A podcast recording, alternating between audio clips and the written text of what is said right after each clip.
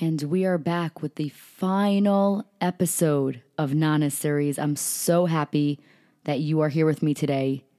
Before we get to the show, here is previously on Hebrew Hits. So, Nana, what were some lessons that you learned about yourself about the war? Like, the war happened and you're put into survival mode. What did you learn about yourself? Did you see that you were actually stronger than you ever thought you were? You're listening to Hebrew Hits. I'm your host, Malia, and I'm so excited that you're tuning in to this show because that means that you want to succeed in life and you do not want to fail. Many of us go through such difficult challenges in life, and it's up to us not to fall victim to them. It's up to us to rise above it and to succeed. I sit down with people who have gone through real big struggles and show that they overcame them and are super successful today. It's what you do with what you have that makes a difference. Hebrew Hits is presented by TMC. So, Nana, what were some lessons that you learned about yourself about the war? Like, the war happened and you're put into survival mode. What did you learn about yourself? Did you see that you were actually stronger than you ever thought you were? Not stronger, but I was just grateful to Hashem that I survived it. The only thing you wanted is survival. Everything else will f- come back in, in place but if one doesn't survive, you get nothing, you're gone. So the survival mode was very important for us. We forgot everything that we went in the trenches and we had to jump in it and get out of it. Everything didn't matter. We survived. So you're saying your takeaway was having Emuna and Hashem, basically? Yes, that is true. Emuna and Hashem was paramount We always believed Hashem would take care of us. And, uh, you know, worked towards that too. We just didn't sit idle and wait for the something to happen. No, we took spots that as soon as we the siren stopped, we made plans to get out of Burma. Until this day, you always say, believe in Hashem, believe in Hashem, believe in Hashem. Whenever I speak to you, you always tell me, Hashem, believe in Hashem, dive into Hashem, daven, daven, daven. And it's amazing that you went through such a tough thing and you could have said automatically, why does Hashem want to put me through such a tough thing? But instead, I asked you what your lessons and what things that you learned from the war, what are your takeaways? And you said, believe in Hashem, which is such an amazing thing that you learned emuna from going through such a tough thing. How? You have to have emuna. Without that, you wouldn't survive. You had to have faith that Hashem would help you. When you have faith in Hashem, some way or the other, things work out, and you are in a much happier mode. Your whole mode is different, that you know you can survive, and there's always another day for survival to work and to continue life. Wow talking about Emuna, was there ever a time, if you can tell me a story during the war, that it was so challenging and you were ready to say, like, come on, Hashem, like, what's going on? But instead you had Emuna and you had faith that Hashem was going to get you out of it. Can you share a personal story? By being in the trenches, it was not an easy problem because if the enemy wanted, they would zoom low and machine gun us because they were doing that to a lot of people. But Hashem was good.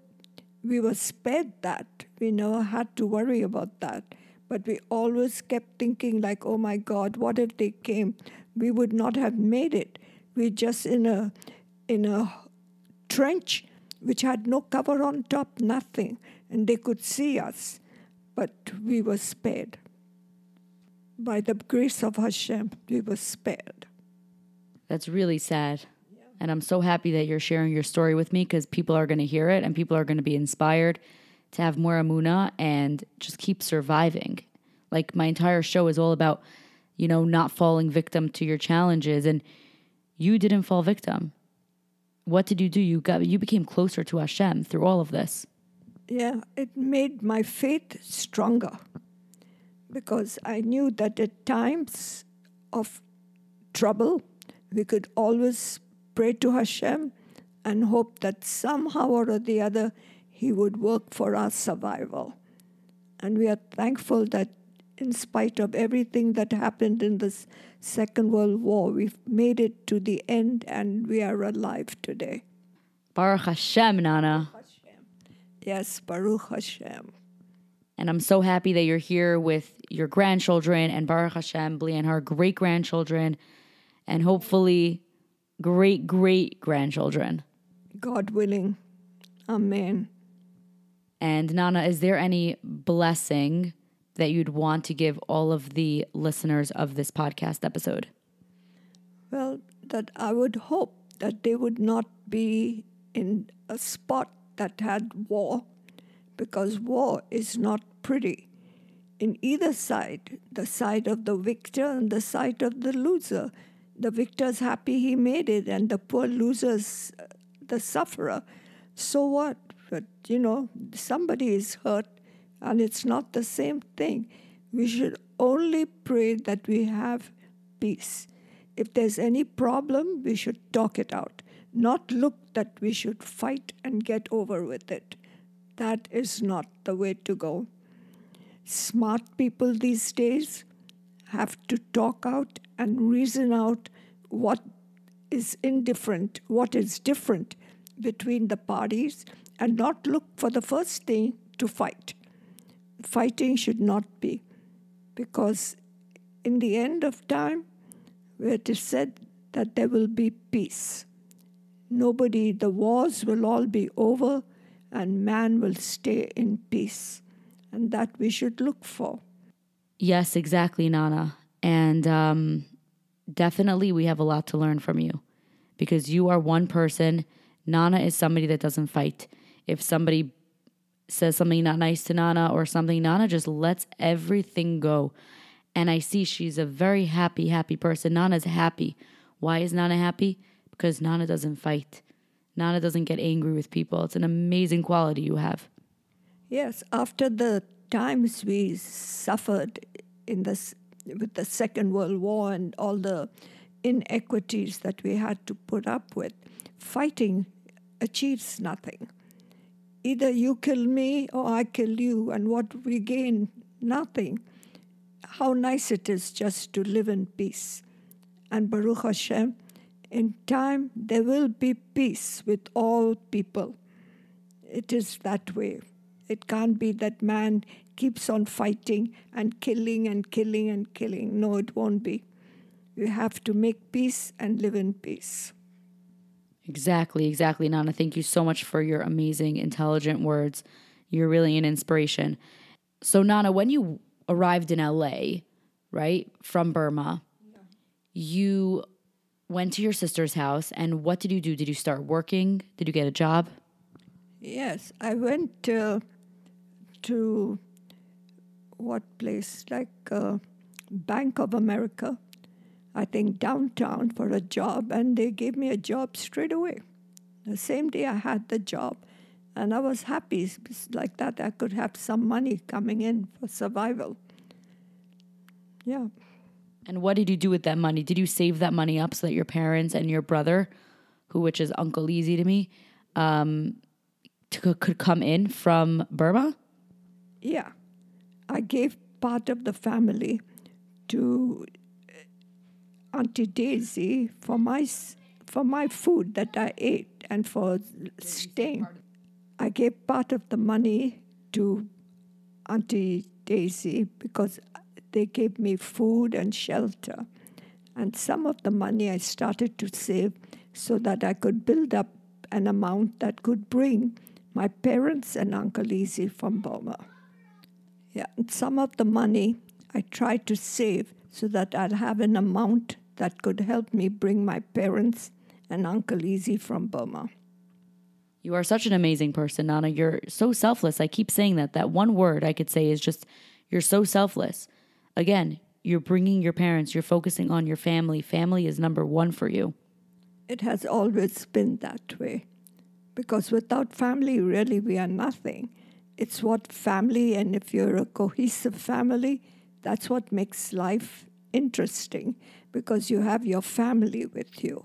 whatever we do, we do as a family. And that's what makes us happy. Exactly. So, Nana, tell me what happened next in your story. So, when did you find Zaidi? When did you get married? Oh, when I came to America, I went downtown and I got a job. I straight away got a job.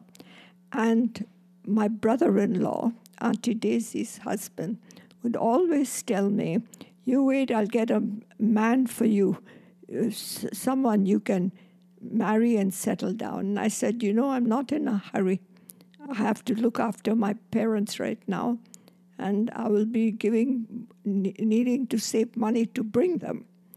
So he said, Don't worry about things like that because Hashem will always provide. So, anyway, as things would turn off, he had somebody who went with him to shul. And he brought that person over, and that person turned out to be my future husband. Nana, before we talk about more about the the marriage, what was that bracha that your mother or your grandmother, I can't remember which one, gave you before you left Burma about you getting married? Remember that bracha? Yeah. My mom said to me that I, by God's help, I should not go looking for a, a mate, that by God's help, my mate would come right to my door. And that's how it was. That's amazing. I love that story every single time you tell it to me because that's the bracha came true. You see the blessing came true. Your mother was such a special lady. She would look out the window and she would daven. She didn't need the words. She just talked to Hashem. And that blessing that you that she gave you came true. It just shows what a, a special lady she was. Yeah. She would always talk to God. And I would tell her, I said, What are you doing? What are you, who are you talking to? She said, Leave me alone. She says, Go away. she didn't want me to interrupt her thoughts, you know, praying to Hashem, davening that should everything should be right when I get to America and that I should meet somebody nice and settle down.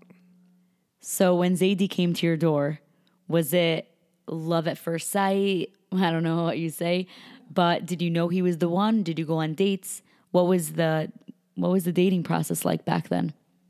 Tell you the truth, I don't even remember. Did we go on a date? I don't know. Maybe one date? I really don't remember. But then pretty soon we were engaged. Not eh, we were engaged and then married very soon. Were your parents able to make it to your wedding? No, they didn't come. None of them came. Auntie Daisy was there with Uncle Sass. Your grandparents, not your grandparents, sorry. Your parents were, I'm assuming, still in Burma at the time of your wedding. Yes. Well, you married a very good guy. So let's talk about Zaidi for for a little bit. Um, he was totally the opposite of you. He was from America. He was not from Burma. You are Sephardi. He's Ashkenazi. So t- tell me about him. What was he like? Because he's not alive anymore. So tell me about him. Well, he was a good person. That's number one. And he had in mind when he wanted to do something, he would stick by it. And very often he was right. He would always tell me, What you are thinking is not right. This way is better. And then when I think of it, I agree that his way was better. So then I would take his decision whenever we would talk about anything and any decision that I had to make.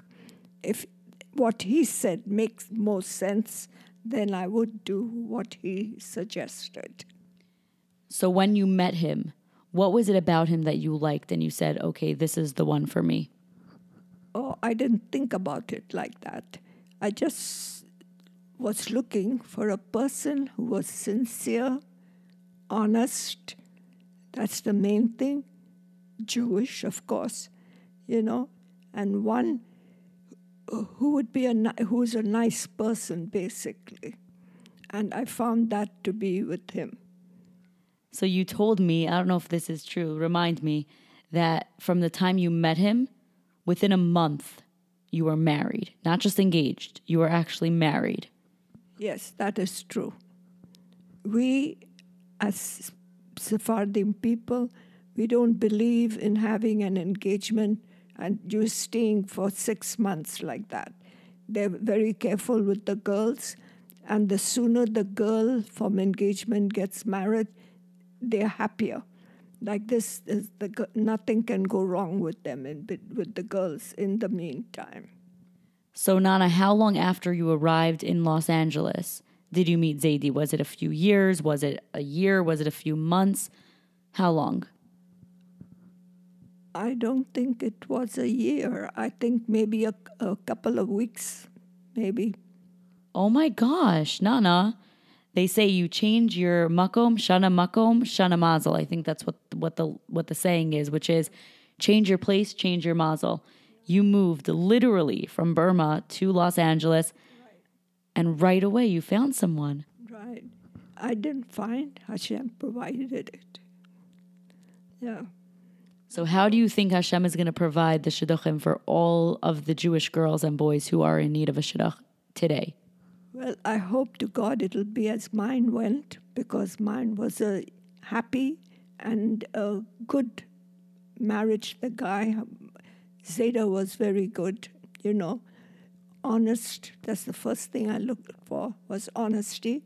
He was simple, not demanding, but always kind of insisting when he was right to do something. yeah, that's how, and I knew he was right. I didn't argue. I let it go. So, can you give us any tips to find people? Like I'm in shidduchim, I'm looking to get married.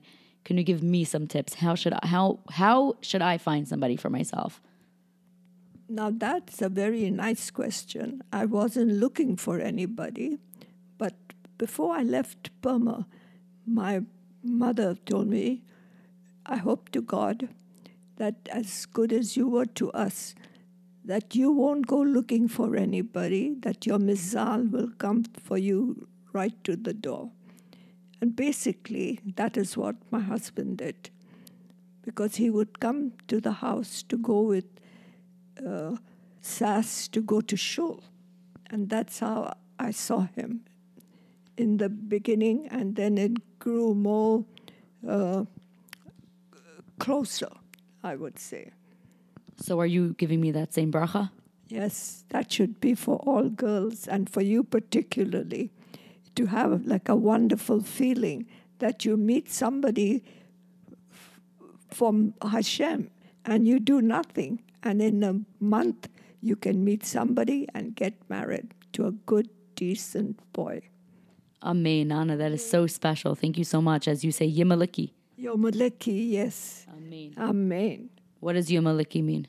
Yom Maliki, the day for you. Let it be for you. Yom is the day, Liki is for you. The day that you should be in the same way that somebody would come and take you as you are.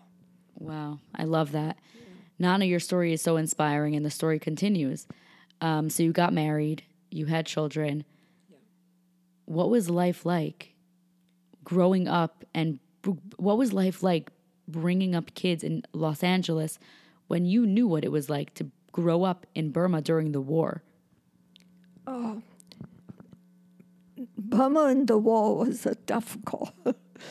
yeah, we had to be, you know, it was, if we survived, we were lucky. If we made it, you know. But we had faith in Hashem that something would help us and we would be able to survive whatever goes, you know, and be able when you came to America. And that's how things worked out that way we had faith in God and left like whatever was to be will be. So I'm asking what how what was it like bringing up kids in America in like a free country? Like did you feel like wow they're so special that they don't have to go through war? Yeah, but you know, going through war to a tough time sets you a lesson that you have to prepare, that you never know from what time and from whom. Anytime people can start a fight for nothing, you know. But we tried as much as possible to stay away from fighting, to see as much as possible we can get at, at peace with anybody and not fight. Nana, that is so beautiful. And this is why I see you really don't fight. You really, really don't fight with people. Now, Nana, tell me what it was like. You're welcome. Tell me what it was like to bring up kids in a free country. Well, it was very good, but in Burma we had no trouble. Burma loved the Jews. Everyone in, in Burma, the Burmese people always liked the Jews. We had no problem because we were good. We, we never did anything that was wrong that would uh, insult the local people. In fact, the local people were always very nice. We as Jews had no problem living in Burma. They never said, Oh, you're a Jew and we don't like you. No, they liked the Jew very much. In fact, when I went to work in a place, the person there said, You have someone else who is hardworking like you. I'd like to hire somebody. That was not from the office, an outsider who came to talk to the boss. But in America, bringing up the kids was another uh, how to say, challenge. Because bringing up kids in America, people always thought, you know, America is, is so rich, America is so this, is always had a tag. Like you didn't have to worry, like pennies falling from heaven. They thought like that, really. You know, you do nothing and the money comes in. No, but we managed when we came here. It was tough in the beginning, but once we started to get a job, a little money came in and we managed. Times in the beginning. So, Nana, you brought up your kids, and now, Baruch Hashem, your kids are married. Your kids all have children. That makes you a grandmother. Your grandkids all have, not all, but a lot of your grandkids are married and have children. That makes you, Baruch Hashem, ayin hara a great grandmother. Tell me, how is life like now? Life now is good, Baruch Hashem. I go to visit them, they come to visit me, and I see that living is great. To have faith, emuna, in Hashem, it's the best thing that anybody can do. When you have faith, Hashem helps you towards that. You'd help anybody. When you want, you have something with faith, the hand of God pushes that more for you so that you can achieve what you wanted to do. I love that. Now, Nana, you know I cannot leave this podcast without asking you this question. So, let's let's let's be real here. Who is your favorite grandchild? Well, I think all the kids are favorite, really. I love all of them. Really? There's not one in particular like uh, uh Malia? No. no, if I do that, then I'd cause a division with anyone in the family. I would say I love all the children, all of them. May they all have the best life, marry well, bring them up in Yiddishkeit and in Torah. Amen. Amen. That, Amen. You know, and everybody would be happy. More than that, to be with Torah and everything, you can't get. Nana, if you think about your life, is there anything that you wish you could change about your life? I was happy with the way I was. I was young and I didn't even know what was going on so much. Only till later, as I was growing up, I knew how, uh, how to say, like, how to say, how horrible times were for my parents to take care of us because at that time there was my father was not working anymore. And we were subsisting on the money that he had saved and were eating into it. But thank god we grew up and we started to work and to fill in with a little bit of money that made things easy. So would you say that there's nothing you would like to change about your life or there is something that you would like to change? No i think it was good a good life because sometimes when you are with some kind of trouble, you appreciate your life more because you look at the way the trouble is and you say, oh, you mustn't, uh, how to say, make much of little things. It's better to end every argument in peace and not to worry, not to make like uh, only ready to fight. It's better to, you know, to come to terms and be happy. Nice. And Nana, before we go, my last question to you is Is there anything that you still wish to achieve in your life? Oh, that I don't know. I want all the kids, grandkids, all the family to be happy, to be with Torah. That's the main thing in life. Because if we Jewish people don't keep to the Torah, that's not good because we are the only people who have to believe in it, and the grandkids and great grandkids have to put Torah for themselves in front so that we never forget of the times that Hashem saved us because of the Torah. Wow, Nana, that's really nice and it's amazing. Again, you're so you have so much emuna, so much belief in Hashem. I just learned so much from you. I'm so honored to and privileged to have you as my grandmother because you've taught me so much. And you're saying that you feel like at this point you've achieved everything that you would like. Like you don't have, like there's nothing that you still want to do. Like, do you want to go skydiving? I'm just joking. no, I'd like to go, but you know, my feet are most comfortable when it's on the ground. I love that, Nana. I love that. And Nana has been teaching me Hindi, so we're going to leave off as Hum Tamku Pyar Karta. Hum bhi apko bahut pyar karta. Would you like to translate what we just said? You told me that you like love me, and I said I love you very much. Aw, thank you so much, Nana, for being here to share your story. I'm so happy that I finally got to have you on my podcast. It's a real honor, and I'm going to treasure this podcast. This is my favorite one for sure. Thank you. And I know that you've always supported me in my podcast radio business. If it was my college radio station, starting out Hebrew Hits, or had Hit Connect, which was my networking event, or went on to Newsmax, whatever it was, you always cheered me on, even from California when you weren't face to face with me, but you used to watch on the internet. So thank you so much for always being such a good support for me. It's always been my pleasure because I knew you were a good, hardworking, achieving person. Really. You always worked hard and did everything for your satisfaction. Thank you so much, Nana. Again, that was the 55th episode of Hebrew Hits with my grandmother, Nana. I'm so happy that I was able to finally share Nana's story on my podcast. Nana is smiling so much right now.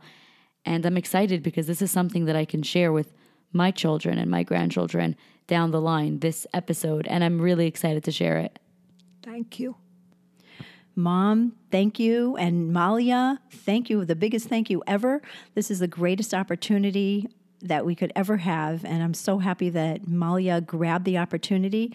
And it was so special to be able to sit with my mom and Malia and Yaakov and be able to discuss anything that I remember that my mom told us about. So I really appreciate it, and it was a fabulous experience. And just to put it down in the podcast, Nana's from the family of the Saids. My grandfather was Isaac Joseph, and he's from the Said family. My grandmother was from the Kabaza family. And when you look at the uh, family tree, you see that a lot of the people married each other from the Said and Kabaza family. Both families were from Iraq. So, as you can tell, I brought my mother onto this podcast as well. So, Ma, tell me Nana's full name. Like, what are her parents' names? Like, full names. You know, like Nana's Hebrew name, Nana's parents' Hebrew names.